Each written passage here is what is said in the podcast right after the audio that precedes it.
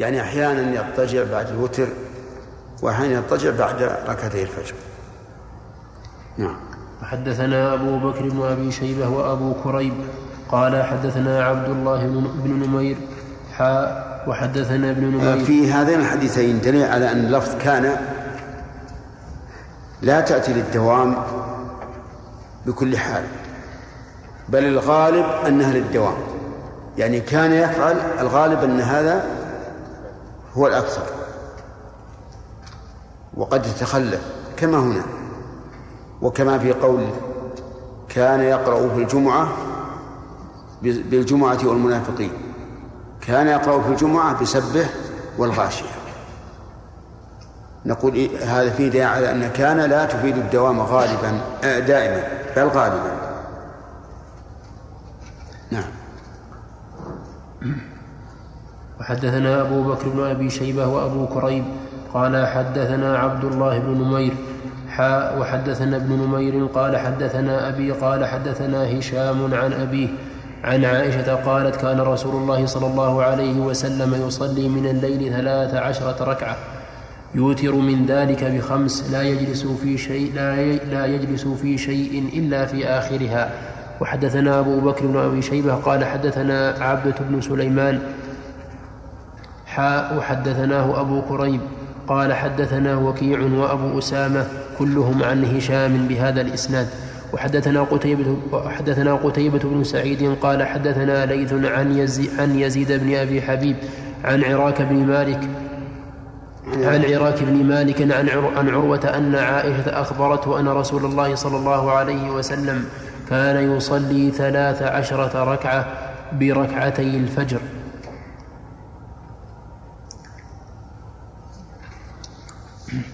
نعم.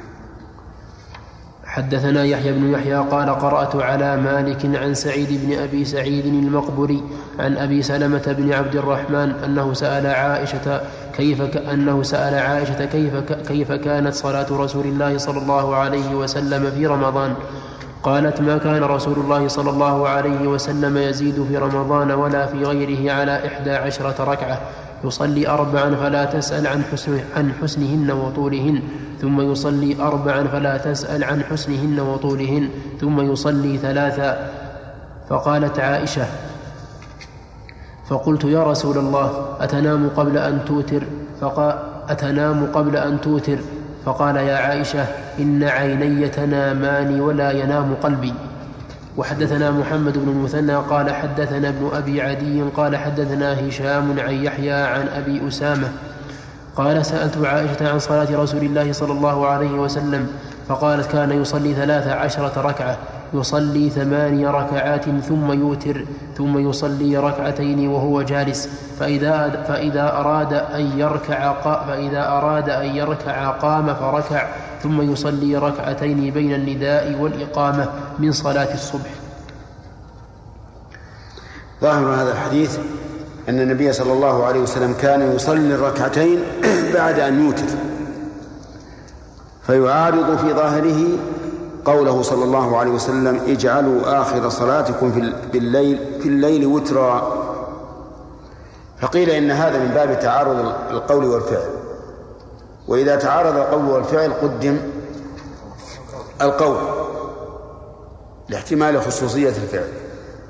وقيل إن هاتين الركعتين لا تنافيان أن يكون آخر صلاته الوتر. وأنهما أي هاتان هاتين الركعتين بمنزلة الراتبة للفريضة بدليل أن النبي صلى الله عليه وسلم أعطاها رتبة أقل من رتبة الوتر حيث صلى جالسا والوتر صلاه قائما. وإلى هذا يميل ابن القيم رحمه الله. ومن العلماء من قال إنه يفعل هذا مرة وهذا مرة والأكثر أنه لا يصلي بعد الوتر شيئا فيكون هذا من الأمور العارضة والأمور العارضة لا تخرم القواعد العامة. نعم. نعم. توجيه ابن القيم. يقول هاتين هاتان الركعتان بمنزلة الراتبة للفريضة الفرائض الظهر لها راتبة بعدها. بالنسبة ها؟ بالنسبة لهاتين الركعتين. بمنزلة الراتبة للفريضة فهي راتبة الوتر. فالركعتان راتبة الوتر. نعم. عندنا في البلاد يصلون في رمضان أربع ركعات ثم يجلسون ويقرؤون التسبيح معين. صحيح. لا. ما ليس صحيح. لكن إذا جلسوا للاستراحة لا بأس أن يقرأوا القرآن أو أن يلقي عليهم أحد موعظة. أحيانا مو دائما. نعم. في صلاته صلى الله عليه وسلم. عشر ركعة أنه يصلي ست ثم خمس. وأن الأوليين الركعتين الخفيفتين. نعم. شيخ أليس النبي عليه الصلاة والسلام أمر بأن يفتح الصلاة بركعتين خفيفتين أمر وفعل. فعل هذا تكون في كل في كل صور الوتر كل من أراد أن يتهجد في الليل فليسبقه بركعتين خفيفتين إذا لم نخرج من الإشكال ليش؟ تكون ثلاثة ثلاثة عشرة. نعم. وأيضا الركعتين لا لا. ثلاثة عشرة بالركعتين. وفي الحديث الآخر أنها ثلاثة عشرة بركعتي الفجر. طيب إذا أوتر ب 11 ركعة نعم. هل هل هل, هل هذه محسوبة فيها الركعتين الأوليين أم لا؟ لا. ما تحسب. إذا تكون 13 لكن 13 نقول حسبت مرة الركعتين الخفيفتين ومرة لم تحسبه يكون شيخ ثمان وخمس. 13 الثمان منها ركعتان خفيفتان. وإذا واللفظ الثاني لا يزيد على 11 ركعة صريح. حصر لم تحسبها هي. لم تحسبها. في اللفظ الذي اقتصرت على إحدى عشرة لم تحسب الركعتين. وفي اللفظ الذي ذكرت ثلاثة عشرة حسبتهما. بل حسبتهما. نعم. وحدثني زهير. نعم. وحدثني زهير بن حرب قال حدثنا حسين حسين بن محمد قال حدثنا شيبان عن يحيى قال سمعت أبا سلمة حاء وحدثني يحيى بن بشر الحريري قال حدثنا معاوية يعني ابن سلام قال حدثنا. نعم. قال حدثنا معاوية يعني يعني ابن سلام عن يحيى بن أبي كثير قال أخبرني أبو سلمة أنه سأل عائشة عن صلاة رسول الله صلى الله عليه وسلم بمثله غير أن في حديثهما تسع ركعات قائما يوتر منهن. وحدثنا عمرو وحدثنا عمرو الناقد قال حدثنا سفيان بن عيينة عن عبد الله بن أبي لبيد قال أنه سمع أبا سلمة قال أتيت عائشة فقلت أي أمة؟ أخبريني عن صلاة رسول الله صلى الله عليه وسلم. فقالت كانت صلاته في شهر رمضان وغيره ثلاث عشرة ركعة, ركعة بالليل منها ركعة الفجر. حدثنا حدثنا ابن نمير قال حدثنا أبي قال حدثنا حنظلة عن القاسم بن محمد قال سمعت عائشة تقول كانت صلاة رسول الله صلى الله عليه وسلم من, من الليل ثلاث عشرة ركعة من الليل عشر ركعات ويوتر بسجدة ويركع ركعتي الفجر فتلك ثلاث عشرة ركعة. وحدثنا أحمد بن يونس.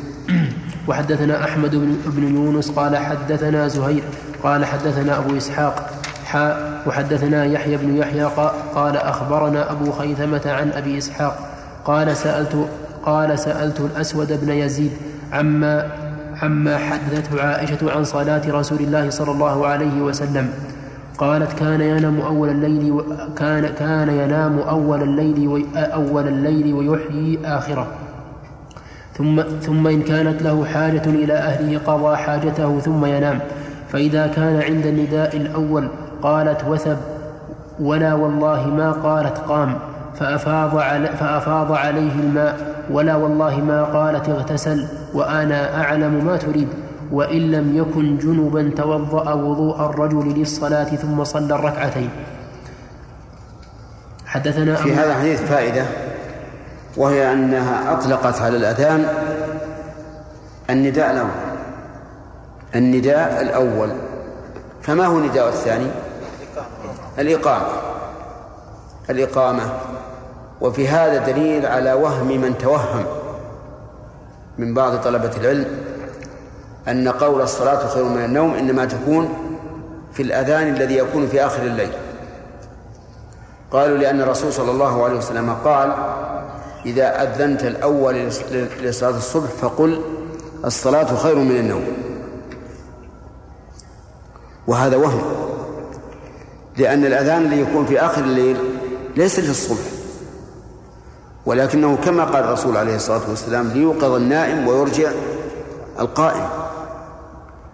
والأذان لصلاة الصبح لا يكون إلا بعد دخول وقتها لعموم قول النبي صلى الله عليه وسلم إذا حضرت الصلاة فليؤذن لكم أحدكم ولا تحضروا الصلاة إلا بدخول الوقت.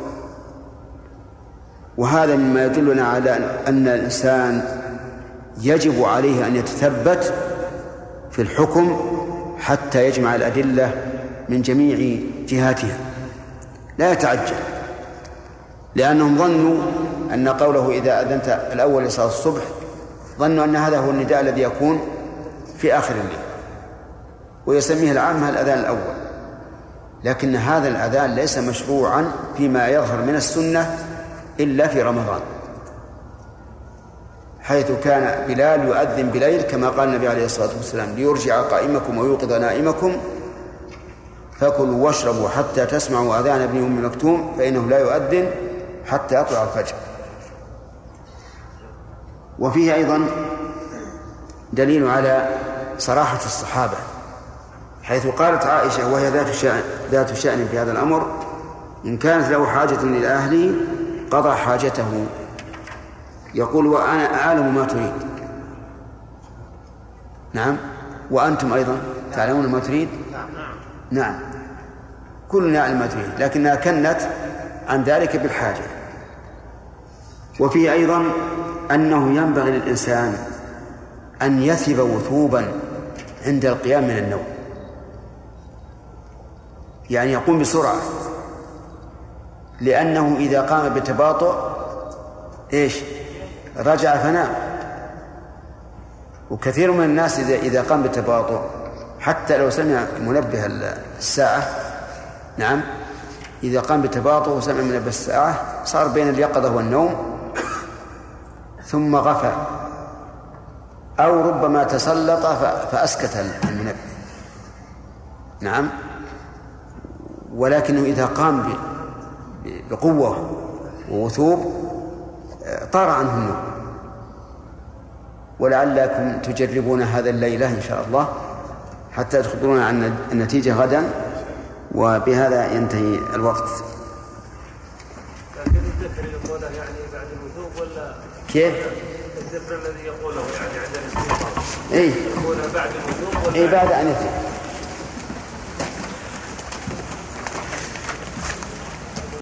ما شاء الله. الحمد لله. وأنت؟ جربت ذلك؟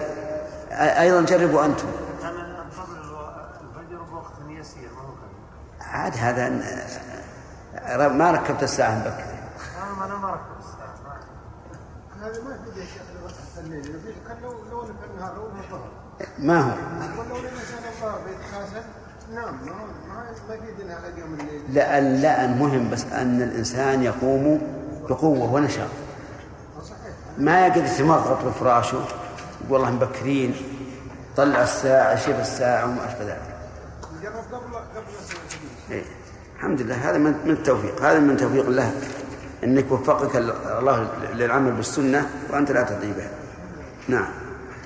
بسم الله الرحمن الرحيم. الحمد لله رب العالمين وصلى الله وسلم على عبده ورسوله نبينا محمد وعلى آله وصحبه أجمعين. قال الإمام مسلم رحمه الله تعالى حدثنا أبو بكر أبي شيبة وأبو كريب.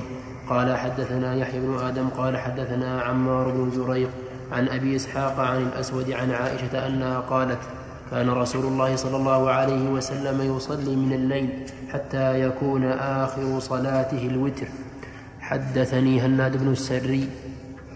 قال حدثنا أبو قال حدثنا أبو الأحوص عن حدثنا حدثني حدثني حدثني هناد بن السري. نعم.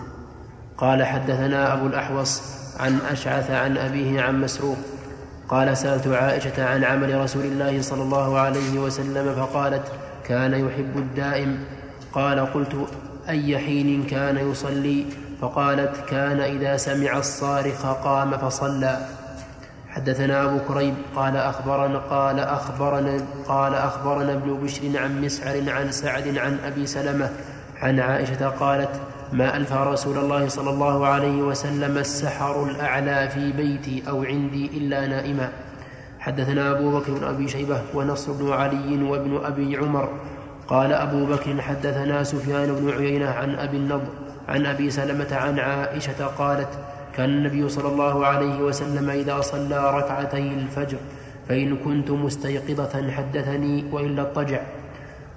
وحدثنا ابن أبي عمر قال حدثنا سفيان عن زياد بن سعد عن عن ابن أبي عتاب عن أبي سلمة عن عائشة عن النبي صلى الله عليه وسلم مثله.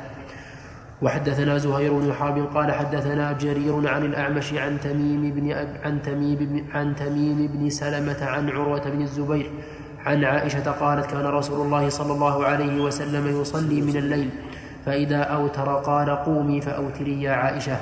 وحدثني هارون هارون بن سعيد الأيلي قال حدثنا ابن وهب قال أخبرني سليمان بن قال أخبرني سليمان بن بلال عن ربيعة بن أبي عبد الرحمن عن القاسم بن محمد عن عائشة أن رسول الله صلى الله عليه وسلم كان يصلي صلاته بالليل وهي معترضة بين يديه فإذا بقي الوتر أيقظها فأوترت. وحدثنا في هذه الأحاديث دليل على أن الرسول عليه الصلاة والسلام كان لا يصلي جماعة في أهله بل كان يصلي وحده فإذا قارب الفجر وبقي الوتر أيقظ عائشة رضي الله عنها فأوترت ولم يقل أوتر بها. وعلى هذا فلو سألنا سائل هل الأفضل أن أصلي مع أهل جماعة في الليل أو أن يصلي كل واحد منا وحده؟ قلنا بالثاني.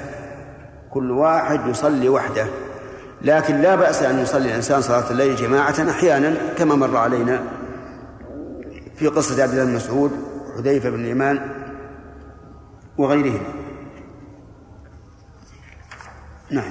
وحدثنا وحدثنا يحيى بن يحيى قال وفي في الحديث أبو بكر أن النبي عليه الصلاة والسلام كان لا يواظب على الاضطجاع بعد ركعتي الفجر.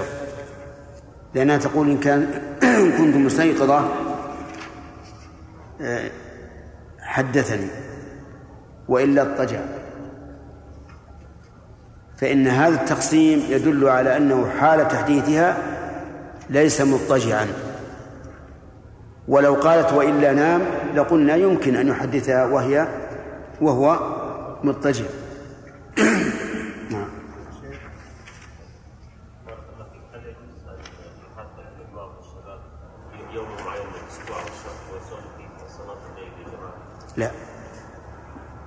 يعني لا ينبغي أن أن جماعة من الشباب أو من غير الشباب يخصصون ليلة معينة بالقيام. وأما قول الرسول صلى الله عليه وسلم لا تخصوا ليلة يوم الجمعة بصيام ولا ليلة بقيام فليس دليلا على أن غيرها يجوز تخصيصه لكن لما كانت النفوس ترغب في العمل الصالح في يوم الجمعة نهى النبي صلى الله عليه وسلم عن تخصيصه.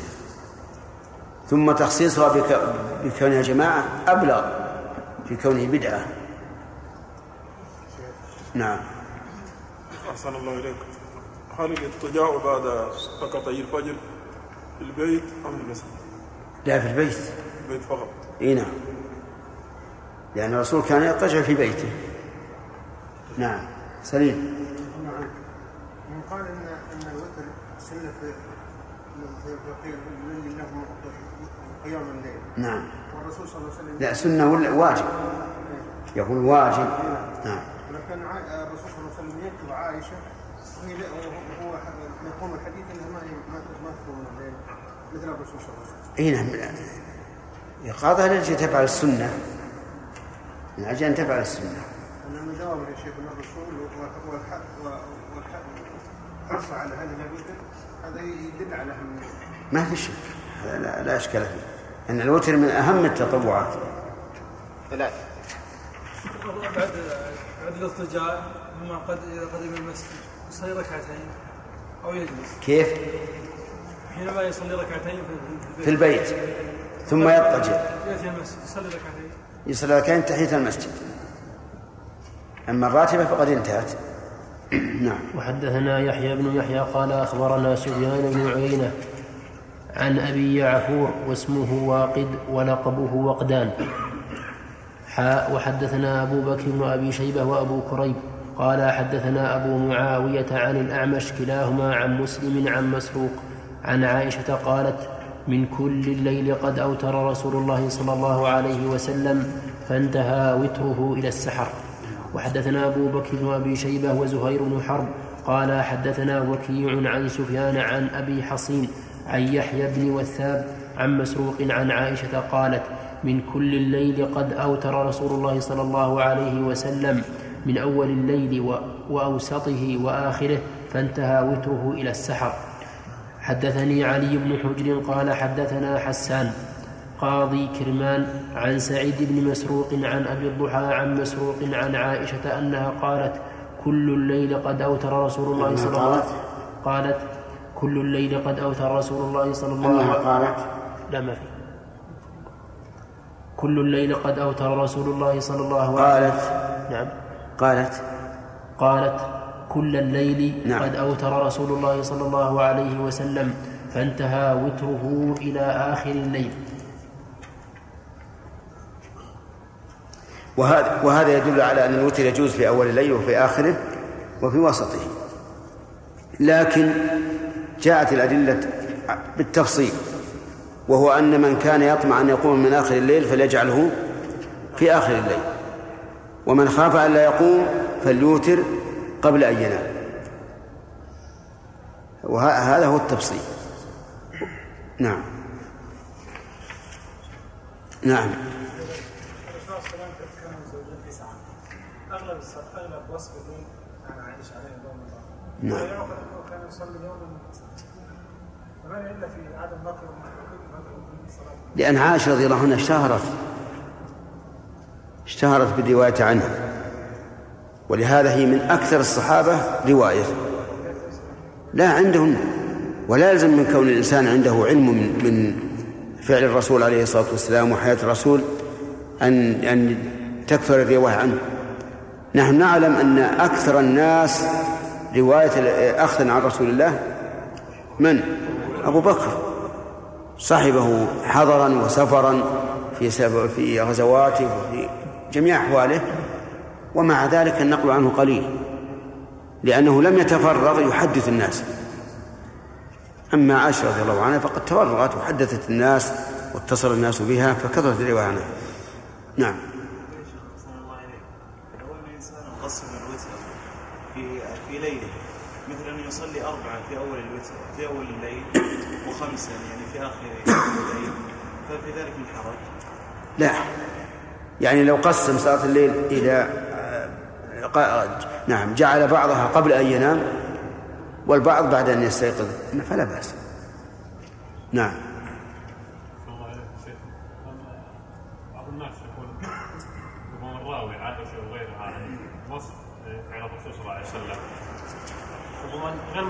ربما لا تحسن الوصف ولا تحسن الكلمة التي قالت. من؟ مر معنا في حديث الرسل حتى ظنت أنه اروى راسه نعم.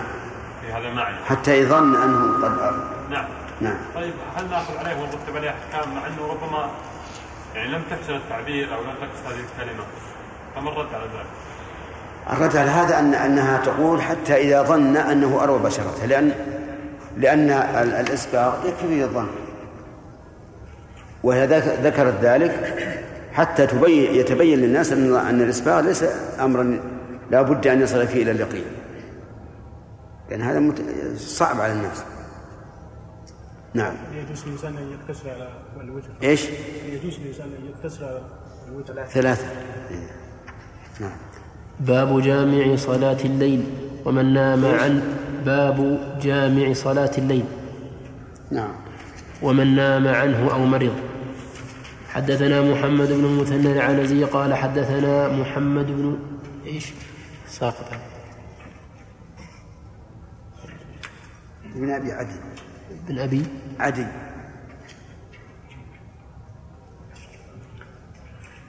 حدثنا محمد بن المثنى العنزي قال قال حدثنا محمد بن أبي عدي.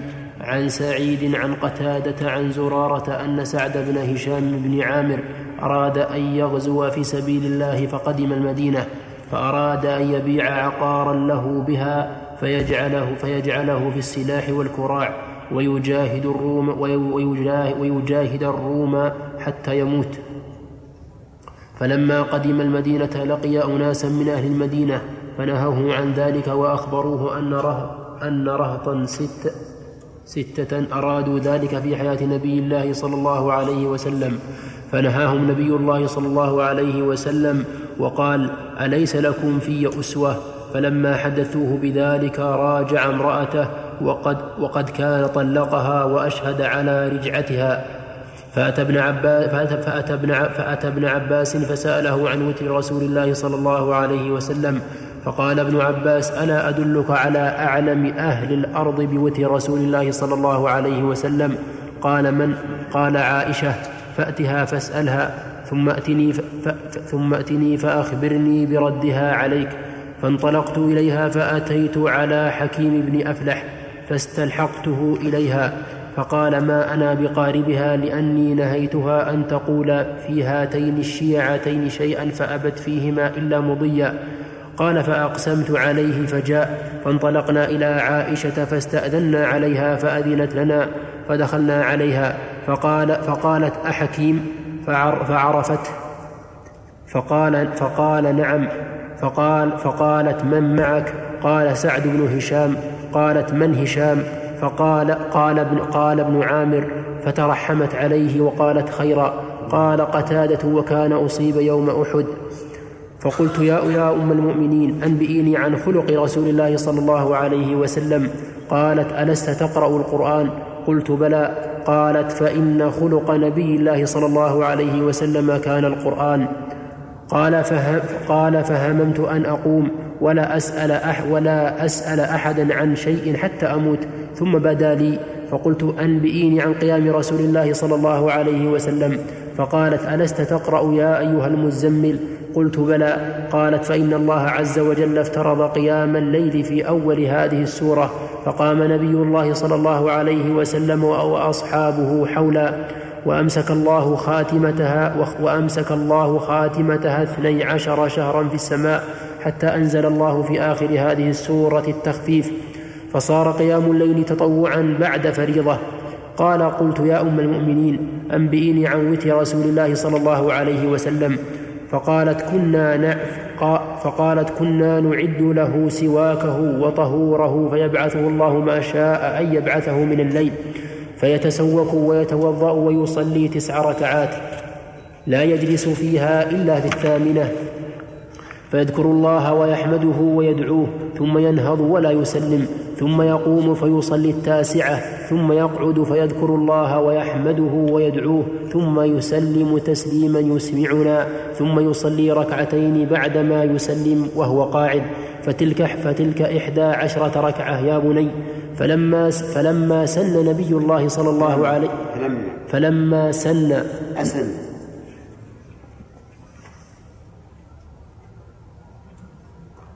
فلما أسن نبي الله صلى الله عليه وسلم وأخذه اللحم أوتر بسبع وصنع في الركعتين مثل صنيعه الأول فتلك تسع يا بني. وكان نبي الله صلى الله عليه وسلم إذا صلى صلاة أحب أن يداوم عليها. وكان إذا غلبه نوم أو وجع عن قيام الليل صلى من النهار ثنتي عشرة ركعة.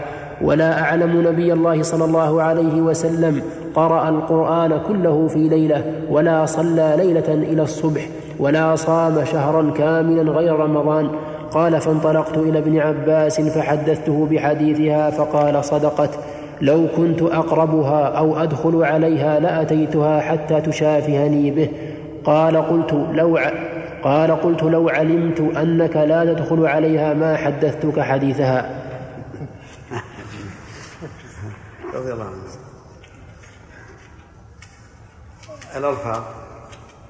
الألفاظ الحديث لا يعني لا قصدي نكمل.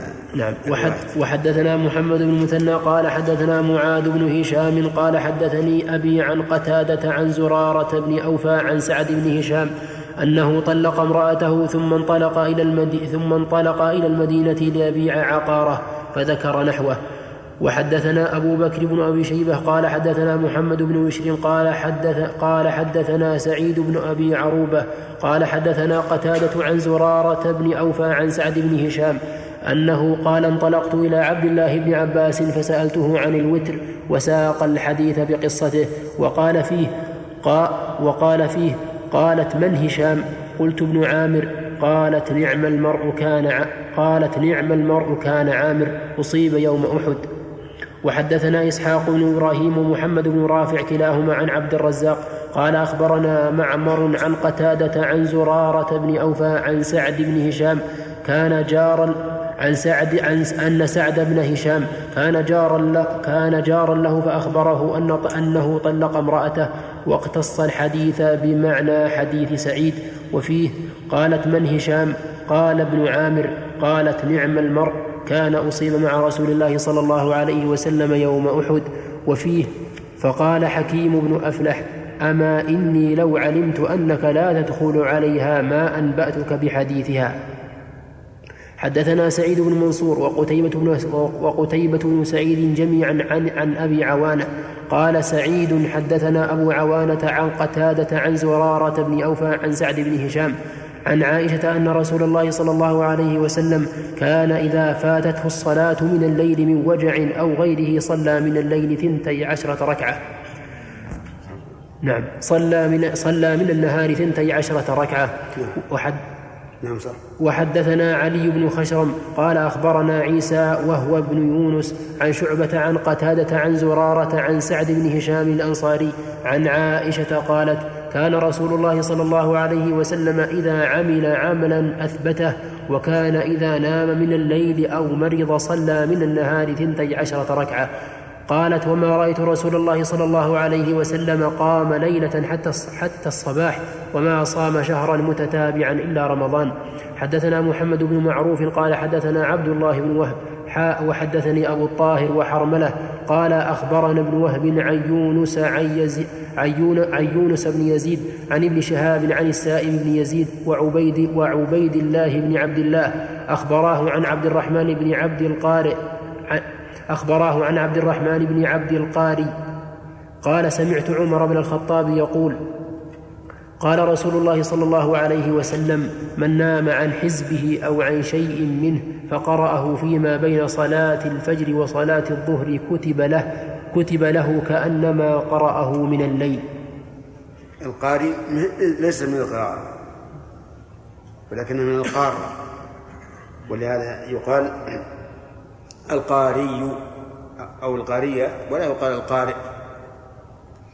على كل هذا الحديث إن شاء الله سنتكلم عليه قد في الدرس القادم لأن فيه مسائل مهمة ومنه هذا العتاب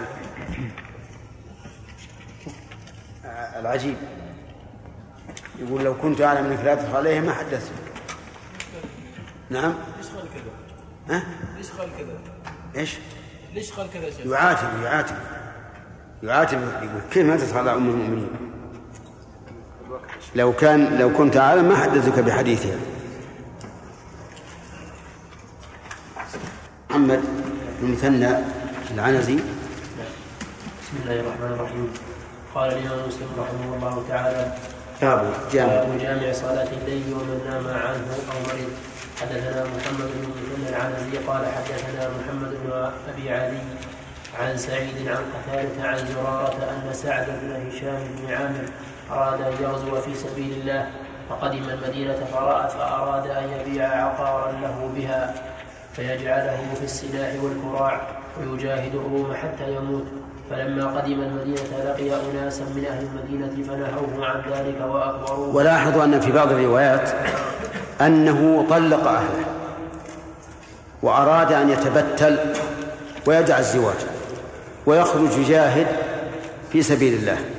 وهذا اجتهاد منه والاجتهاد قد يصيب وقد يخطئ. نعم. وأخبروه أن رهط وأخبروه أن رهطا ستة أرادوا ذلك في حياة النبي في حياة نبي الله صلى الله عليه وسلم. فنهاهم نبي الله صلى الله عليه وسلم وقال أليس لكم في أسوة. فلما حدثوه بذلك راجع امرأته وكان قد طلقها وأشهد على رجعتها. فأتى ابن عباس فسأله عن وتر رسول الله صلى الله عليه وسلم فقال ابن عباس ألا أدلك على أعلم أهل الأرض بوتر رسول الله صلى الله عليه وسلم؟ قال من؟ قال عائشة.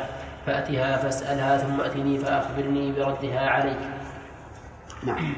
في هذا دليل على أنه ينبغي للعالم أن يدل على من هو أعلم منه إما مطلقا أو في هذه المسألة بعينها فابن عباس لما سأله سعد بن هشام بن عامر عن وتر رسول الله صلى الله عليه وسلم دله على من هو أعلم منه وهي عائشة رضي الله عنها. فعائشة وجميع أزواج النبي صلى الله عليه وسلم أعلم الناس بحال رسول الله صلى الله عليه وسلم في السر أي فيما يفعله في بيته لأن الذين خارج البيت لا يطلعون عليه.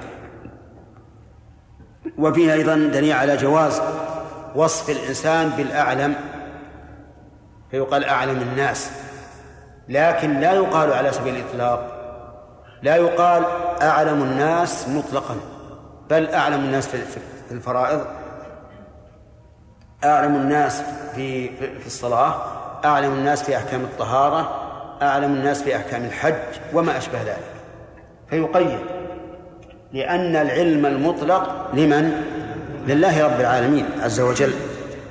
أما المخلوق فعنده علم مقيد. ولهذا قال قال رضي الله عنه ألا أدلك على أعلم أهل الأرض بوتر رسول الله صلى الله عليه وسلم؟ وفيه أيضا دليل على الحكم بغلبة الظن. لأن ابن عباس لم يناقش كل عالم في الأرض حتى يتبين له أن عائشة أعلم. لكن هذا هو الذي يغلب على الظن. والخطاب بغلبة الظن جائز حتى اليمين على غلبة الظن جائز. أليس الرجل الذي جامع زوجته قال والله ما بين لابتيها أهل بيت أفقر مني؟ أقسم أنه ما بين لابتيها أي المدينة أهل بيت أفقر منه. ولو سألنا سائل قال هل الرجل مشى على كل بيت وعسه ونظر ما فيه؟ لقلنا لا لكن على غلبة الظن. فدل هذا على أنه يجوز أن يحلف الإنسان على غلبة الظن. وحينئذ إذا تبين الأمر على خلاف ما حلف عليه فهل يحنث؟ لا. إن كان في الماضي فلا. وواضح. إن كان في المستقبل ففيه خلاف. مثال ذلك لو قال والله إن فلانا قدم إلى البلد أمس وتبين أنه لم يقدم فهل عليه يمين؟ هل عليه كفارة قصدي؟ لا كفارة. عجيب. ليس عليه كفارة. طيب. ولو قال والله ليقدمن زيد غدا فلم يقدم. عليه كفارة؟ ها؟ يرى بعض العلماء أن عليه كفارة والصحيح أنه لا كفارة إذا كان مراده الإخبار. إذا كان مراده الإخبار. قال والله لا يقدمن غدا يخبر بذلك وهذا بناء على غالب ظنه ولكن لم يقدم. نقول لا شيء عليك لأنك حلفت على غالب ظنك وقد صدقت فإن هذا هو غالب ظنك. أما لو أراد الفعل بحيث يكون هذا الرجل له سلطة على الغائب ويقول والله ليقدمن فلم يقدم فعليه كفارة عليه كفارة. عرفتم الفرق؟ ما عرفنا الفرق إذا قال والله ليقدمن زيد غدا. وزيد ما بينه وبينه علاقة لكنه يغلب على ظنه أنه يقدم غدا.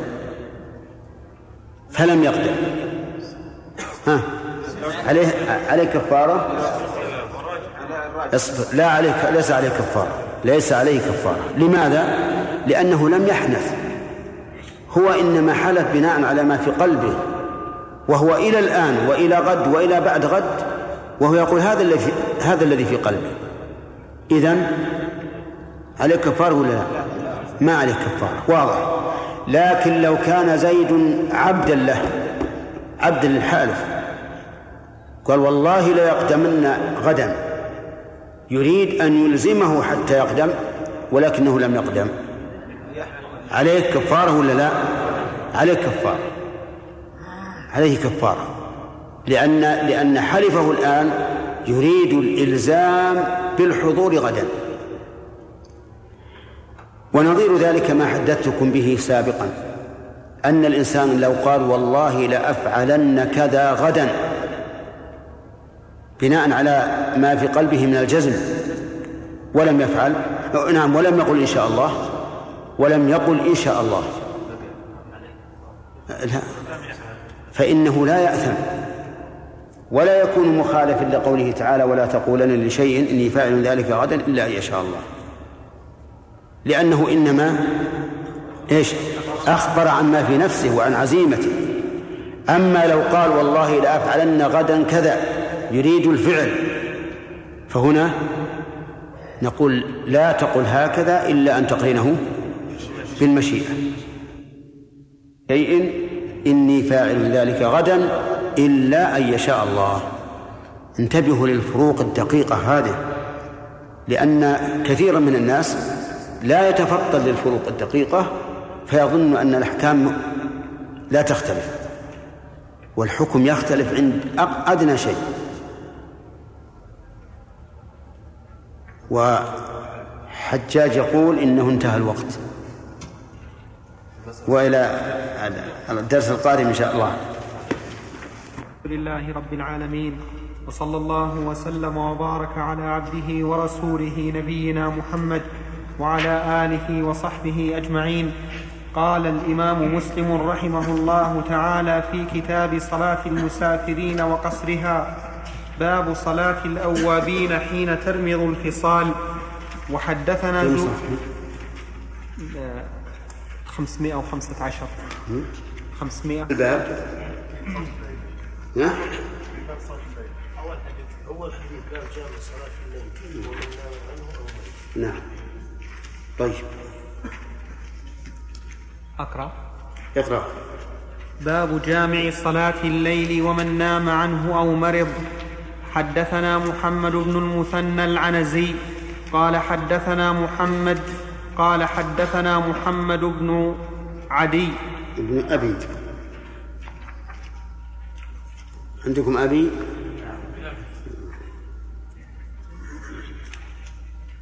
قال حدثنا محمد بن أبي عدي عن سعيد عن قتادة عن زرارة أن سعد بن هشام أن سعد بن هشام بن هشام بن عامر أراد أن يغزو في سبيل الله فقدم المدينة فأراد أن يبيع عقارا له بها فيجعله في السلاح والكراع ويجاهد الروم حتى يموت.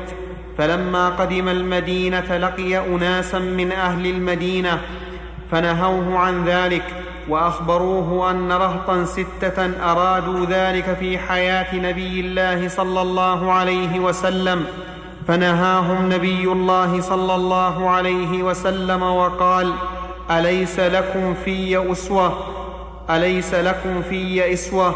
فلما حدثوه بذلك راجع امرأته وكان وقد كان طلقها وأشهد على رجعتها.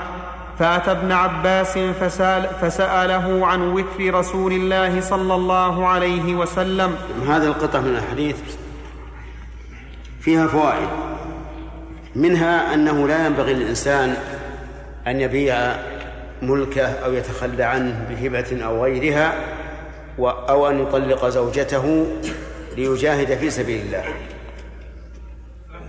لأن الصحابة نهوا عن ذلك وأخبروا أن أن ستة نفر أرادوا أن يفعلوا هذا فنهاهم النبي عليه الصلاة والسلام.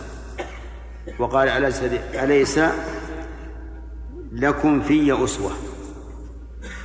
ومنها أنه لو فعل هذا فينبغي له أن يسترجعه إن أمكن. مثل طلاق امرأته. فإنه طلق امرأته ليتفرغ للجهاد في سبيل الله ولما ذكروا له ذلك راجعه. ومنها الإشهاد على الرجعة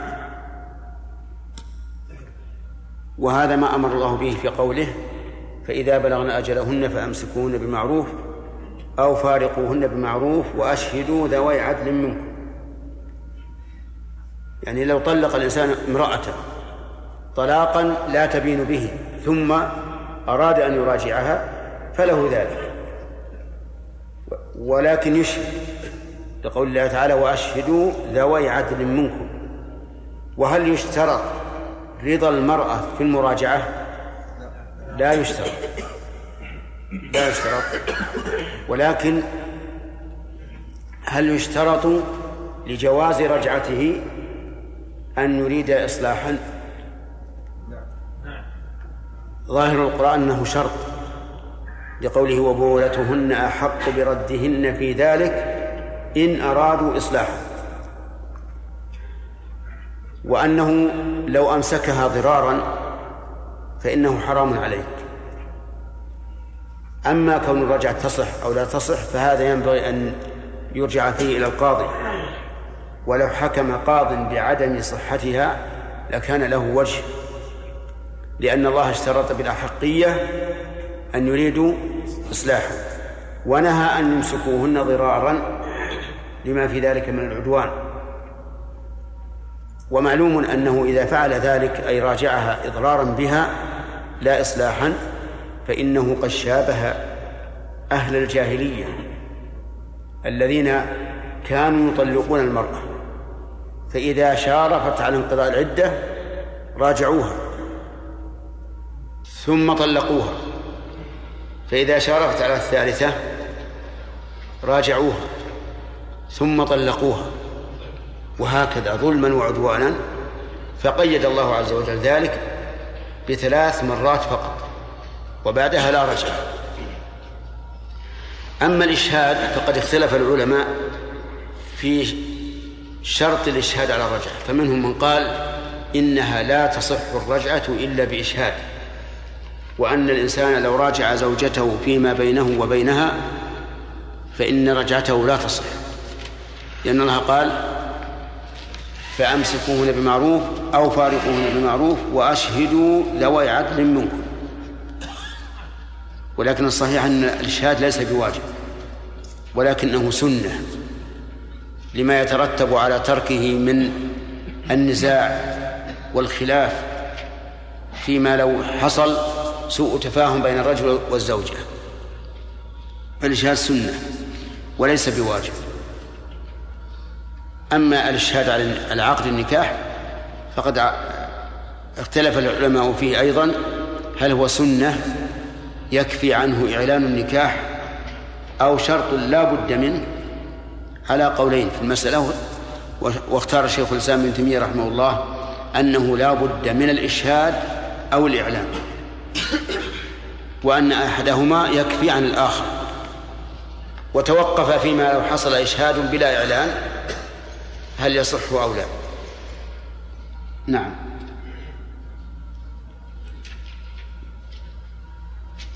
أقرأ. نعم. فأتى ابن عباس فسأله عن وتر رسول الله صلى الله عليه وسلم فقال ابن عباس ألا أدلك, ألا أدلك على أعلم أهل الأرض بوتر رسول الله صلى الله عليه وسلم؟ قال من؟ قال عائشة. فأتها فاسألها ثم أتني فأخبرني بردها عليك. فانطلقت إليها فأتيت على حكيم بن أفلح فاستلحقته إليها فقال ما أنا بقاربها لأني نهيتها أن تقول في هاتين الشيعتين شيئا فأبت فيهما إلا مضيا. قال فأقسمت عليه فجاء فانطلقنا إلى عائشة فاستأذنا عليها فأذنت لنا فدخلنا عليها فقالت أحكيم؟ فعرفته فقال نعم فقالت من معك؟ فقال سعد بن هشام قالت من هشام؟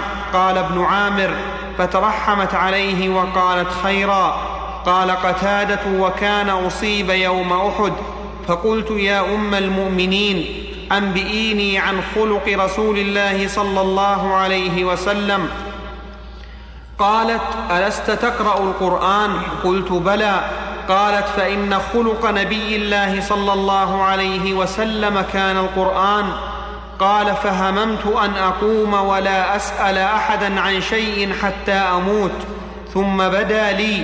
فقلت أنبئيني عن قيام رسول الله صلى الله عليه وسلم.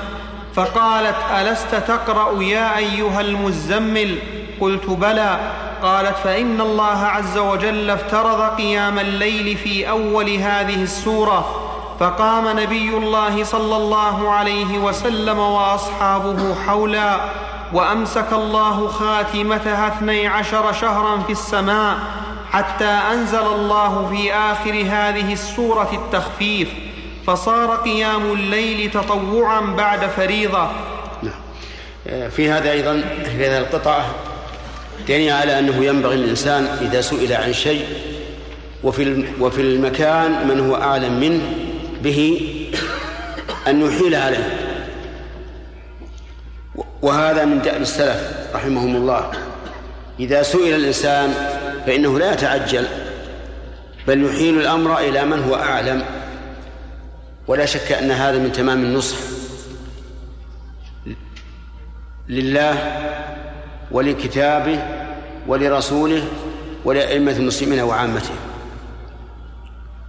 وإذا قارنت بين هذا المنهج ومنهج بعض الناس اليوم عرفت الفرق العظيم. فإن بعض الناس اليوم يتعجل الإفتاء فتجده لم يدرك من العلم إلا قليلا ومع ذلك ينصب نفسه لإفتاء المسلمين. ومن المعلوم أن المستفتي سوف يعتقد أن ما أفتي به هو دين الله. فيكون هذا الرجل الذي تسرع بدون أن يتأكد يكون قد قال مع الله ما لا يعلم وأضل عباد الله.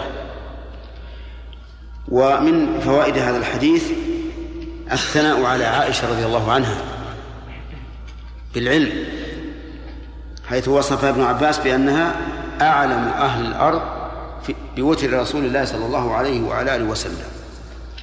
ومنها من فوائد هذا الحديث تبعض العلم أن الإنسان قد يكون في مسألة ما من أعلم الناس وفي أخرى يكون جاهلا لأنه قال أعلم الناس بوتر رسول الله صلى الله عليه وعلى آله وسلم. وهذا هو الواقع. تجد بعض الناس يدرك علم الفرائض إدراكا قويا لكنه في المسائل الفقه الأخرى يكون ضعيفا أو يدرك علما في العبادات لكنه في المعاملات ضعيف أو في المعاملات وهو في العبادات ضعيف. وذلك لأن الإنسان قاصر. لا يمكنه الإدراك في كل العلوم. اللهم إلا أن يكون ذلك من باب الكرامات فربما يمن الله على بعض العباد بأن يدرك الكثير من من العلوم. ومن فوائد هذا الحديث أن الإنسان يستصحب من يرى أنه أقرب إلى إقدامه على العمل. يعني من يرى أنه أقرب إلى إقدامه في العمل لأجل أن ينشطه ويكون عونا له. فلو فرض أنك تريد أن تخاطب ملكا أو كبيرا من القوم وتستحي أن تذهب إليه وحدك أو تخشى أن لا يرفع بك رأسا واستصحبت أحد من الناس فلا بأس بها لا يقال إن هذا الرجل استعان بغير الله لأن نقول الاستعانة بغير الله فيما يقدر فيما يقدر عليه المعين جائزة. كما دل على ذلك كتاب الله عز وجل وسنة رسوله صلى الله عليه وعلى آله وسلم. ومنها جواز الإقسام على الغير. من أين يؤخذ؟ من كونه أقسم. على صاحبه أن يذهب معه. ولكن هل هذا على إطلاقه؟ أي جواز الإقسام على الغير أن يفعل فعلا أو يدعى شيئا؟ نقول فيه تفصيل. إن كان في ذلك إحراج على على الغير أو إشقاق عليه فلا ينبغي أن تقسم. لأن هذا إيذاء له. وقد نهى الله سبحانه وتعالى المؤمنين أن يؤذي بعضهم بعضا. أما إذا كان لا لا يضره وليس فيه حرج عليه وأنت واثق من أنه سوف ينقاد لقسمك براحة وانشراح فلا بأس. لكن هل يجوز أن تستقسمه في كل شيء؟ حتى في أحواله الخاصة. لا لأن هذا من الإشقاق والعناد. قال والله أنت تخبرني وش اللي حدث بينك وبين أهلك. لا يجوز. لا يجب عليك أن تخبر. لو أقسم ولو سأل بالله. بل في مثل هذه الحال انصحه وعظه وقل إن هذا حرام عليك. أن أن تسألني بالله أن أبدي أسرار بيتي وأهلي لأن لأن هذا من الخطر ومنها الترحم على الميت. نعم قبل ذلك. منها أيضا أنه ينبغي للإنسان إذا أتاه من يعرف ومن لا يعرف أن يسأل عمن لا يعرف. لأنه قد يكون صديقا للوافد عدوا للمضيف. فيتلقف الأخبار وينشر الأسرار ويقوم بالإضرار. فأنت اسأل من الذي معك حتى تعرف أنه صديق أو أو عدو. لأن عائشة قالت له من معك؟ ومنها أيضا السؤال عن المبهم من فوائد السؤال عن المبهم. يعني إذا اشترك إذا اشترك اسمان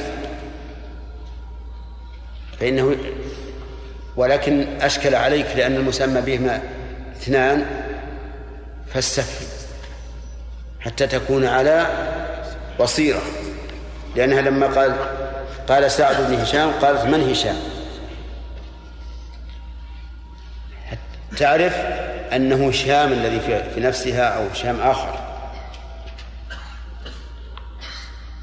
ومن فوائد هذا الحديث الثناء والدعاء على الميت إذا كان أهلا لذلك. لأن عائشة رضي الله عنها ترحمت عليه وأثنت عليه خيرا. فإذا ذكر عندك ميت وأنت تعرف أنه من أهل الخير فترحم عليه وأثنى عليه خيرا. أما كونك تترحم عليه فهو بحاجة إلى ذلك لأنه أحوج ما يكون إلى العمل الصالح والدعاء الصالح في في حاله. وأما كونك تثني عليه خيرا فمن أجل أن تزرع محبة الناس له. وإذا أحبوه فإنهم سوف يدعون له بالخير بالرحمة والمغفرة. ومن فوائد هذا الحديث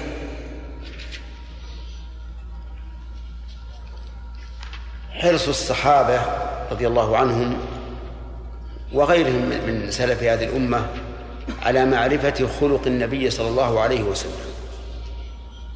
لأنه سأل عائشة عن خلق الرسول أنه كان أصل سؤاله عن إيش؟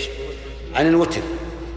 لكن سأل عن خلق الرسول عليه الصلاة والسلام من أجل أن يتأسى به.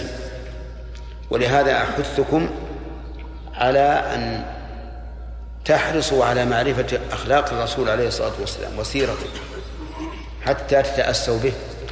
لما في ذلك من من قوة الإيمان وقوة محبة الرسول عليه الصلاة والسلام والثواب. ومن فوائد هذا الحديث إحالة السائل على ما يعلم. دون الإجابة المعينة التي سأل عنها. لأن هذا الرجل سأل عن خلق الرسول. وهي أحالته إلى شيء يعلمه وهو القرآن.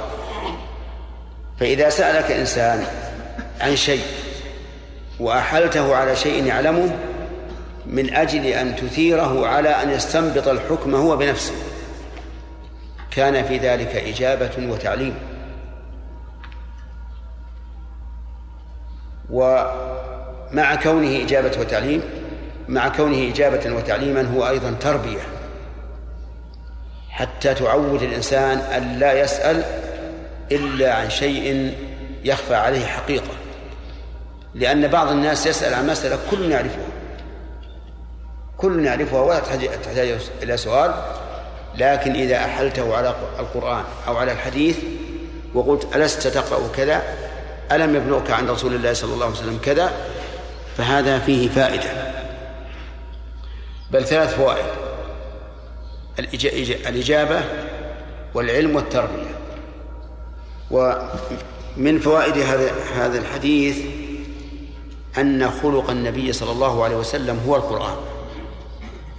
يتخلق بالأخلاق التي دل عليها القرآن وحث عليها ويبتعد عن الأخلاق التي حذر منها القرآن. ووالله لو أننا مشينا على هذا وراجعنا القرآن بتأمل وتدبر وأخذنا بالأخلاق الذي التي فيه سواء كانت مما يدعو القرآن إلى فعلها أو إلى تركها لحصل لنا خير كثير. لو أننا أخذنا كلمة واحدة وهي قوله تبارك وتعالى مانا على المؤمنين بأنهم كانوا متفرقين. ولكن الله تعالى ألفهم وربط بينهم بالأخوة. لو أخذنا بهذا واستعملنا مقتضى هذا الحكم لحصل لنا خير كثير. لكننا نقرأ القرآن وكأننا نقرأه للتعبد فقط أو حصول الأجر. ومن فوائد هذا الحديث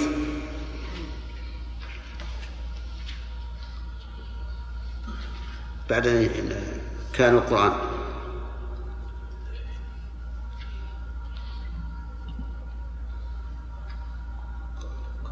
نعم. فهمت أن أقوم ولا أسأل أحد عن شيء. حتى إيش؟ حتى أموت.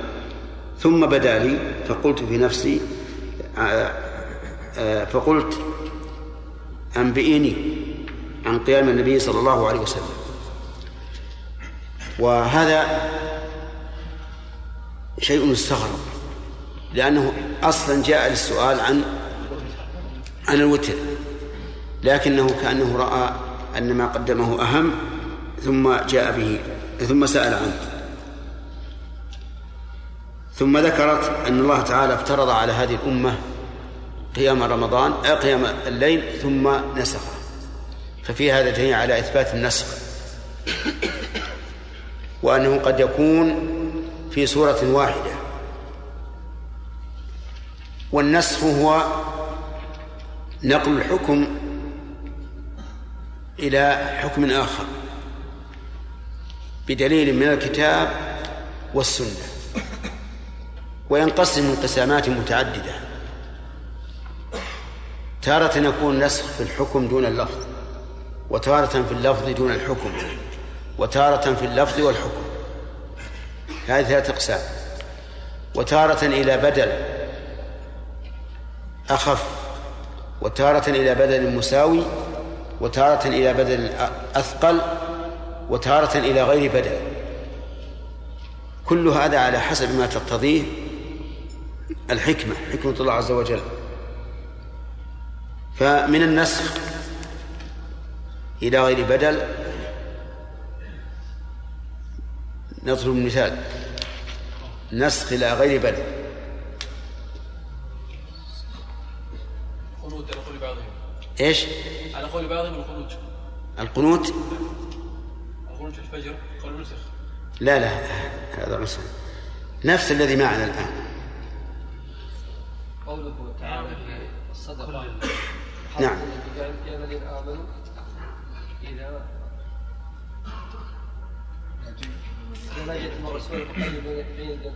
الرسول صدقة نعم. هذه نسخة إلى غيرها. إلى غير بدل وبعض العلماء يقول هذه نسخة إلى بدل لأنه قال فإذا لم تفعلوا وتاب الله عليكم فأقيموا الصلاة وآتوا الزكاة وأطيعوا الله ورسوله. مما نسخ إلى بدل أخف.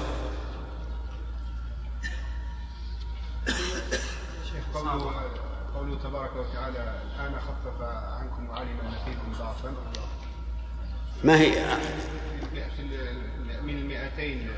في في مصا- في مصابرة العدو. فرض الله أن أن يصابر الواحد عشرة ثم نسخه إلى أن يصابر اثنين. ومن ذلك أيضا في الصيام. كان الرجل إذا صلى العشاء أو نام ولو قبل العشاء لزمه الإمساك إلى الغد إلى غروب الشمس من الغد. فنسخ ذلك. وخفف. وصار الإنسان يأكل ويشرب إلى أن يطلع الفجر ثم يصوم إلى الغروب. النسخ إلى إلى بدل مساوي. القبلة نسخت من نعم. من بيت المقدس إلى الكعبة وهي بالنسبة للمكلف آه، سواء سواء هذا أو هذا. إذن النسخ ثابت بالقرآن والسنة وواقع خلافا لمن أنكره وقال إن إنه لا يمكن النسخ لأن الله سبحانه وتعالى يقول لا لا مبدل لكلماته والنسخ تبديل ولكنه أخطأ لأن قوله لا مبدل لكلماته يعني أنه لا أحد يبدلها. أما إذا بدلها هو سبحانه وتعالى فقد قال الله تعالى وإذا بدلنا آية مكان آية والله أعلم بما- ينزل قالوا إنما أنت مفتري.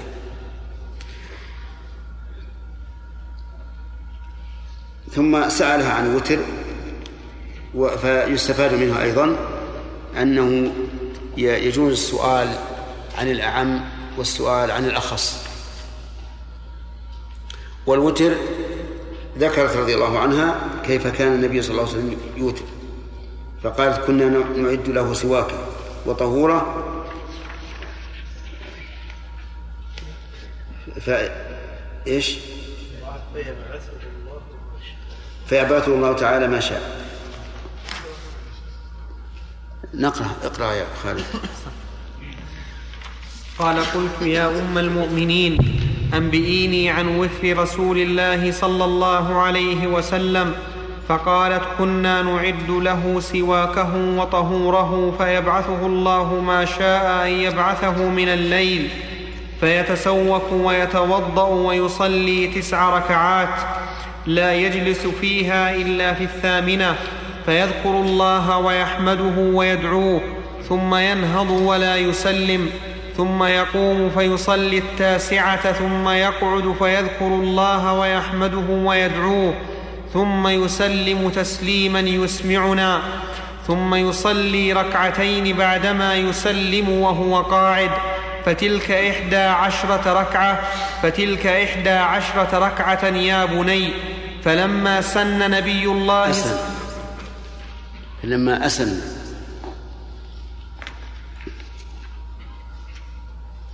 فلما أسن نبي الله صلى الله عليه وسلم وأخذه اللحم أوتر بسبع وأخذ اللحم.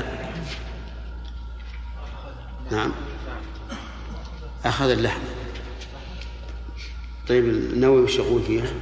يقول أنا عندي وفي بعض النسخ وأخذ اللحم وهما متقاربان والظاهر أن معناه كثر لحمه. نعم. المشهور أخذ أخذه اللحم. يعني كثر عنده. نعم. وأخذه اللحم أوتر بالسبع وصنع في الركعتين مثل صنيعه الأول فتلك تسع يا بني. وكان نبي الله صلى الله عليه وسلم في هذه القطع من الحديث خدمة المرأة زوجها حتى فيما لا يتعلق بالعشرة بينهما. لأن خدمة المرأة زوجها فيما يتعلق بالعشرة كإصلاح الفراش وما أشبه ذلك أمر معلوم وهو من مصلحة الجميع. لكن هي أيضا تخدمه فيما يتعلق بمصالحه الخاصة. كما كانت عائشة رضي الله عنها تعد له طهوره وسواكه وفي أيضا من فوائده عناية النبي صلى الله عليه وسلم بالتسوك وقد كان صلى الله عليه وسلم إذا قام من الليل يشوص فاه بالسواك يعني يدلكه ويغسله. ومن فوائد هذا الحديث هذه القطعة من الحديث الإيتار بالتسع يكون بتشهدين. التشهد الأول بعد الثامنة والأخير بعد التاسعة. وفيه أيضا تخصيص قول الرسول عليه الصلاة والسلام صلاة الليل مثنى مثنى. فإذا خشي أحدكم الصبح صلى واحدة فأوترت له ما صلى. وبعض أهل العلم يقول لا تخصيص لأن النبي صلى الله عليه وسلم فرق بين صلاة الليل والوتر. فقال مثنى مثنى فإذا خشي أحدكم الصبح صلى واحدا وعلى هذا فلا تخصيص. ويكون الوتر له حكم خاص. فيوتر فيوتر الإنسان بأكثر من ركعتين وهذا هو الأقرب. وعليه فإذا صلى الإنسان ركعتين ركعتين ركعتين ثم أتى بواحدة صار الوتر هو الواحدة فقط. وما قبلها صلاة ليل وإن أتى بخمس أو سبع أو تسع فهو وتر. نعم نعم. ومن فوائده. ومن فوائد ذلك أن الإنسان إذا عمل عملا ثم حصل له مشقة فيه لكبر أو مرض أو غير ذلك فلا بأس أن يقصره ويقتصر على بعضه. لأنها قالت لما أسن الرسول صلى الله عليه وسلم آه، جعل الوتر سبعا. مع أنه عليه الصلاة والسلام كان إذا عمل عملا أثبته. لكن إذا تخلف هذا الإثبات لعذر فلا بأس. ومنها أيضا من فوائد هذا الحديث هذه القطعة صلاة ركعتين بعد أن يسلم من الوتر. وهاتان الركعتان اختلف فيهم العلماء رحمهم الله فقال بعضهم إن النبي صلى الله عليه وسلم كان يفعله أحيانا وأن أكثر وتره لا صلاة بعده. وقال بعض العلماء بل هاتان الركعتان بمنزلة الراتبة لصلاة الفريضة. والدليل على هذا أنه كان يصليهما جالسا حتى لا يلتحقا بالوتر قائما. بمعنى أنهما أنهما يكونان أدنى منه. كما أن الراتبة في الفريضة أدنى من الفريضة. والذي يظهر والله أعلم أن يقال يفعل هذا أحيانا لأن حديث ابن عباس في بيتوتته عند ميمونة لم يذكر هاتين الركعتين. وكذلك قول اجعلوا آخر صلاتكم بالليل وترا هذا عام. وهي سنة قولية لكن إن فعل ذلك أحيانا بأن صلى ركعتين جالسا بعد الوتر فلا حرج ولا ينكر عليه نعم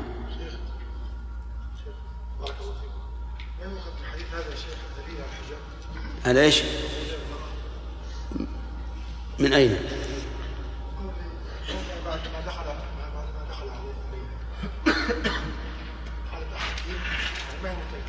نعم. المرأة أرتدت الحجاب فهي لا ترى الرجل يعني ما ما هو في احتمال أنها قالت احكيم أنت؟ لأنه اشتبه عليه. لأن الإنسان إذا طال آه، غيابه عن صاحبه ربما يتغير. ما نكمل يا جماعة عشان ما, ما نعيده مرة ثانية. نكمل. وكا وكان نبي الله صلى الله عليه وسلم إذا صلى صلاة أحب أن يداوم عليها وكان إذا غلبه نوم أو وجع عن قيام الليل صلى من النهار ثنتي عشرة ركعة. ولا أعلم نبي الله صلى نعم. الله هذا فيه أيضا دليل على أن الإنسان إذا غلبه النوم عن قيام الليل فإنه يصلي ما كان يعتاد. لكن لا يختمه بالوتر. لأن الوتر قد قد فات وقته. اجعلوا آخر صلاتكم في الليل وترا وقد انتهى الليل. لكنه يقضي ما كان يعمله آه، في في في ليله بدون وتر. نعم. ولا أعلم نبي الله صلى الله عليه طيب وفي أيضا حديث أن الرسول صلى الله عليه وعلى آله وسلم قد يغلبه النوم وقد يغلبه الوجع مما يدل على أن خصائص البشرية ثابتة لرسول الله صلى الله عليه وعلى آله وسلم. نعم. ولا أعلم نبي الله صلى الله عليه وسلم قرأ القرآن كله في ليلة ولا صلى ليلة إلى الصبح ولا صام شهرا كاملا غير رمضان. قال فانطلقت إلى ابن عباس فحدثته بحديثها فقال صدقت لو كنت أقربها أو أدخل عليها لأتيتها حتى تشافهني به. قال قلت لو علمت أنك لا تدخل عليها ما حدثتك حديثها. طيب. فيها أيضا أن الرسول صلى الله عليه وسلم لا يشق على نفسه. لم يقرأ القرآن كله في ليلة واحدة. وأدنى ما أذن فيه ثلاثة أيام قراءة القرآن. إلا أن بعض السلف استثنى من هذا أيام رمضان. فقد كانوا يقرؤون القرآن كله في يوم وليلة. لأن هذا هو الشهر الذي أنزل فيه القرآن فكان للقرآن فيه خصيصة ليست في غيره. ومنها أيضا أنه صلى الله عليه وسلم لم يصلي ليلة إلى الصبح. وهذا حسب علمه مع أن الثابت عنه عليه الصلاة والسلام أنه في العشر الأواخر كان يحيي الليل كله. فإما أن يقال إن مراد عائشة ما ما عدا رمضان. وقد يقال إنها لم تعلم وهذا احتمال احتمالين وقد يقال إنها تريد ما أحيا الليل كله بالصلاة وذلك لأن القيام في رمضان في الليالي لا بد للإنسان من أن يتوضأ ويتهيأ للصلاة. وليس من حين أن يصلي العشاء يشرع في صلاة الليل إلى الفجر. لا بد من أعمال أخرى سابقة للصلاة. فيكون مرادها بما نفت هنا إيش؟ الصلاة نفسها. وفيما ثبت عنه أنه يحيي الليل كله ما يتقدم الصلاة من أعمال كالوضوء وغيره. وفي أيضا أنها أن الرسول صلى الله عليه وسلم لم يصم شهرا كاملا غير رمضان. ففيه دليل على ضعف الأحاديث الواردة في صيام رجب وأن ذلك لا لا يصح. وكذلك ما قيل إنه يصام رجب وشعبان ورمضان. فكل ذلك ليس من هدي الرسول عليه الصلاة والسلام. لكن قد ورد عن عائشة نفسها أن الرسول عليه الصلاة والسلام كان ربما صام شعبان كله. وهذا الحديث ورد على وجهين. أنه يصوم شعبان كله بالتوكيد يعني كل للتوكيد وفي بعض ألفاظه إلا قليلا. فإما أن يحمل على أنه صلى الله عليه وسلم كان أحيانا يصوم شعبان كله وأحيانا بعضا منه وعلى هذا يصح النفي بهذا الحديث. ويكون معنى قولها ولا صام شهرا كاملا يعني في كل سنة غير رمضان فيزول الإشكال. وفيه أيضا ما حصل من ابن عباس حيث قال الرجل أخبرني بما تقول فجاء فأخبره ثم صدقه ابن عباس القول. وقال وقال لو كنت أقربها أو أدخل عليها لأتيتها حتى تشافهني به. ففيه طلب علو الإسناد لأن لأن ابن عباس رضي الله عنهما هو الذي أرسله إليها. فكان بينها وبينه واسط لكن لو شافها بالحديث لم يكن واسطة. ففيه دليل على ما يذهب إليه علماء الحديث من طلب علو الإسناد. وعلو الإسناد معناه قلة رجال الطريق. ومعلوم أن علو الإسناد أقرب إلى الصحة من نزول الإسناد. لأنه كلما كثرت الواسطة احتمل الخطأ أكثر. وإذا قلت فإنه يكون أسلم.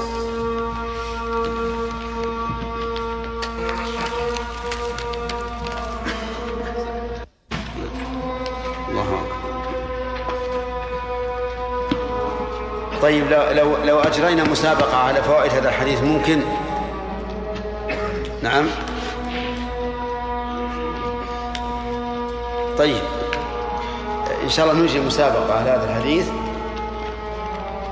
إلى الأسبوع القادم على فوائد الحديث الأصولية والحديثية والفرعية كل شيء. كل ما يتعلق كل ما يتعلق به. ويحسن يحسن أن تجعلوا كل شيء على حدة.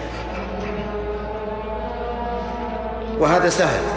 تخلون صفحة لنوع والصفحة الثانية لنوع.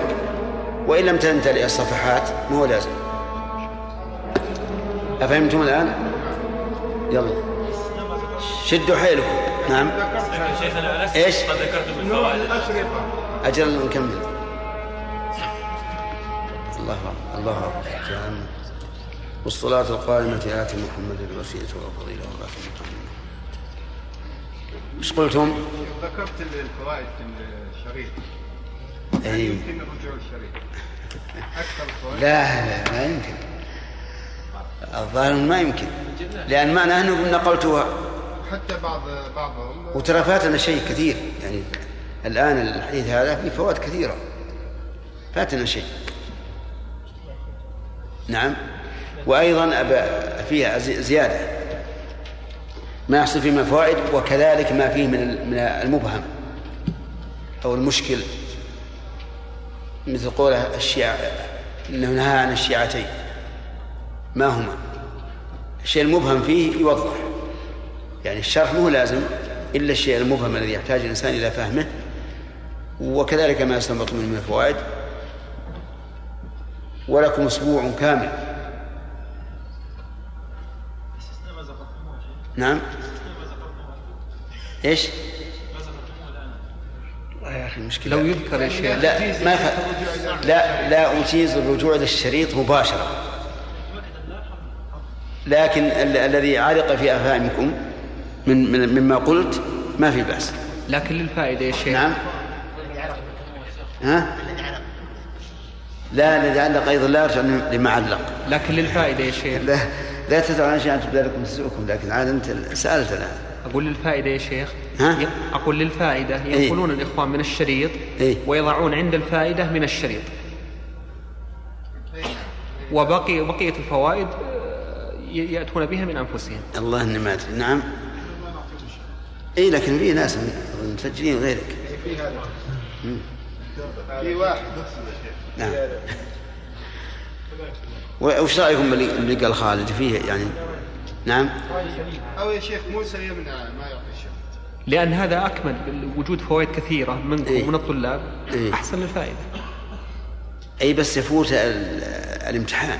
الامتحان إذا صارت معزوة إلى الشريط اي ما ما لن يستفيد. يعني يقول مالك فضل بهذا. ما نعم الفائدة هذه من الشريط ليست منك. طيب. لا بأس ما في مانع. علشان قصدك أن لأجل يكون الفائدة عامة. أي نعم قصدي أن تجتمع الفائدة منكم ومما يستخرجونه. نعم. أي إن شاء الله جبتوها هي الأسبوع القادم نشوف عاد نكون لجنة تميز بينها. نعم. أي معلوم. الشروح اللي من من غير درسنا ما في بأس. سؤال. نعم. بارك الله النبي صلى الله عليه وسلم كان إذا عمل نعم. هذا يشرع لنا أيضا؟ اي نعم. لأن الرسول الرسول حث على هذا. قال أحب العمل إلى الله أدومه وإن قل. شيخ واحد تصدق مثلا في أول الشهر ب 10 ريالات. نعم. هل يستحب كل ما جاء أول الشهر يتصدق ب 10 ريالات؟ لا قد يقال هذا من البدع لأنه ما ورد عن الرسول بهذا لكن يتصدق فقط. يتصدق فقط سواء في أول الشهر أو في آخره. الضابط يا شيخ العمل يثبت نعم. يعني مثلا إنسان من عادته انه يصلي الضحى أربع ركعات مثلا. نقول اثبتها من عادته مثلا أنه اذا إذا توضأ صلى سنة ال- الوضوء. أثبتها. لكن لاحظ ان انه قد يعرض للإنسان عمل أفضل من من عمله الذي كان يداوم عليه فيترك شيخ إذا كان مثلا عمل عارض. نعم. أثبت هذا العمل؟ لا لا مو بالظاهر العارض لسبب ما- ما يدخل في هذا. نعم خالد. الحديث يدل على أن النبي صلى الله عليه وسلم لم يصلي صلاة ليل مطلقة. إيش؟ لم يصلي صلاة ليل مطلقة. صلاتين؟ صلاة ليل مطلقة. نعم. إنما اوتر وصلى ركعتين. هو صلى عليه هي ما ذكرت إن- إن- إنه يصلي 11 ركعة. ما ذكرتها في هذا الحديث. وصلاة 11 ركعة يسلم من كل ركعتين. عند بعض العلماء يقول الوتر في الأخيرة فقط. وأما العشر فليس فهي صلاة الليل. والحديث هذا. نعم. هذا لم يدل على أنها صلاة ليل مطلقه هو يدل على الوتر لأنه سأل عن الوتر. الرجل سأل عن الوتر فقط. صلاة الليل مع الوتر أكثر من 11 لا يا أخي مو صحيح. صلاة الليل إذا صليت صلاة الليل ف... فلا تتعدى 11 ركعة.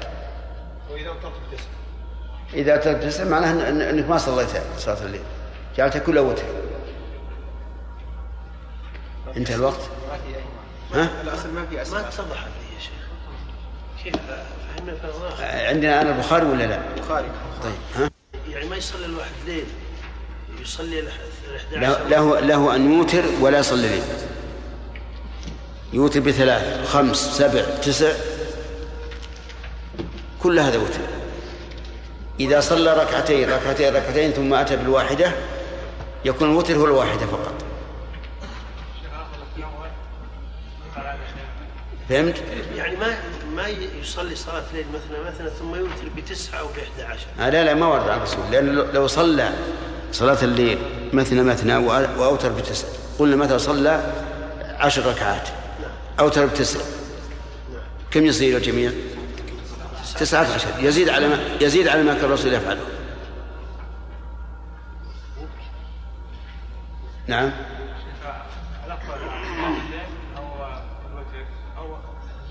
هو على كل حال يصدق على الوتر من قيام الليل. يصدق عليه من قيام الليل لأنه صلاة في الليل.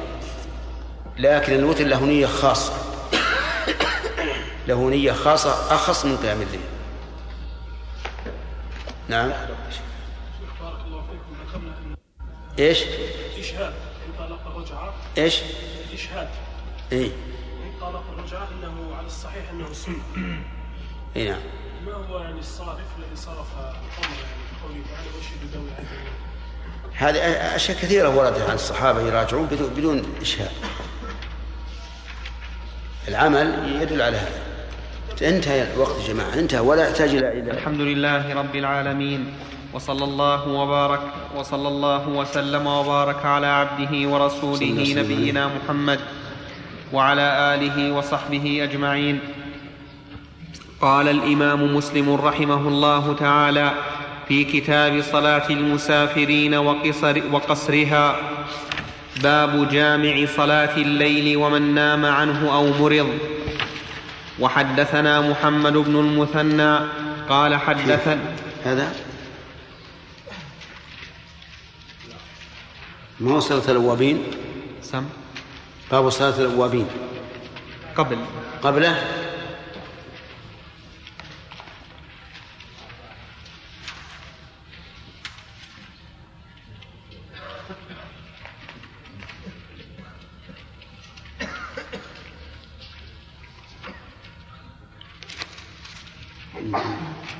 ما قبلها إلا الحديث الطويل اللي اخذنا فوائده. ها؟ اللي بعده مباشرة. طيب. وحدثنا محمد بن المثنى قال حدثنا معاذ بن هشام قال حدثني أبي عن قتادة عن زرارة بن أوفى عن سعد بن هشام أنه طلق امرأته ثم انطلق إلى المدينة ليبيع عقاره فذكر نحوه.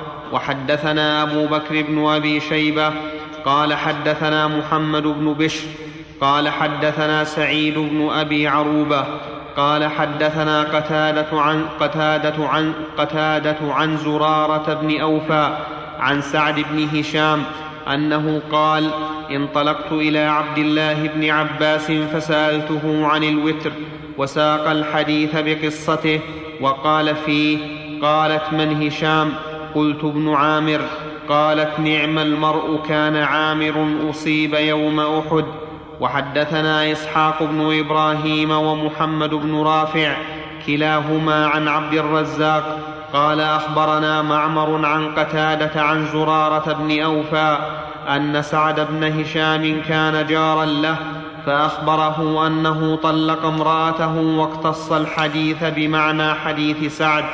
وفيه بمعنى حديث سعيد. وفيه قالت من هشام؟ قال ابن عامر. قالت نعم المرء كان. أصيب مع رسول الله. نعم المرء. قف. نعم. قالت نعم المرء كان. أصيب مع رسول الله صلى الله عليه وسلم يوم أحد. وفيه فقال حكيم بن أفلح. أما إني لو علمت أنك لا تدخل عليها ما أنبأتك بحديثها. حدث وحدثنا سعيد بن منصور. ما في هوى حدثنا سعيد بن منصور وقتيبة بن سعيد جميعا عن أبي عوانة قال سعيد حدثنا أبو عوانة عن قتادة عن زرارة بن أوفى عن سعد بن هشام عن عائشة, عن عائشة أن رسول الله صلى الله عليه وسلم كان إذا فاتته الصلاة من الليل من وجع أو غيره صلى من النهار ثنتي عشرة ركعة. وحد وحدثنا علي بن خشرم قال أخبرنا عيسى وهو ابن يونس عن شعبة عن قتادة عن زرارة عن سعد بن هشام الأنصاري عن عائشة قالت كان رسول الله صلى الله عليه وسلم إذا عمل عملا أثبته وكان إذا نام من الليل أو مرض صلى من النهار ثنتي عشرة ركعة. قالت وما رأيت رسول الله صلى الله عليه وسلم قام ليلة حتى الصباح. وما صام شهرا متتابعا إلا رمضان. حدثنا هارون بن معروف قال حدثنا عبد الله بن وهب حاء وحدثني أبو الطاهر وحرملة قال أخبرنا ابن وهب عن يونس بن يزيد عن ابن شهاب عن السائب بن يزيد وعبيد الله بن عبد الله أخبراه عن عبد الرحمن بن عبد القارئ قال سمعت عمر بن الخطاب يقول قال رسول الله صلى الله عليه وسلم من نام عن حزبه أو عن شيء منه فقرأه فيما بين صلاة الفجر وصلاة, وصلاة الظهر كتب له كأنما قرأه من الليل. بسم الله الرحمن الرحيم. كل هذه متابعات لما سبق وقد تكلمنا على كثير منها.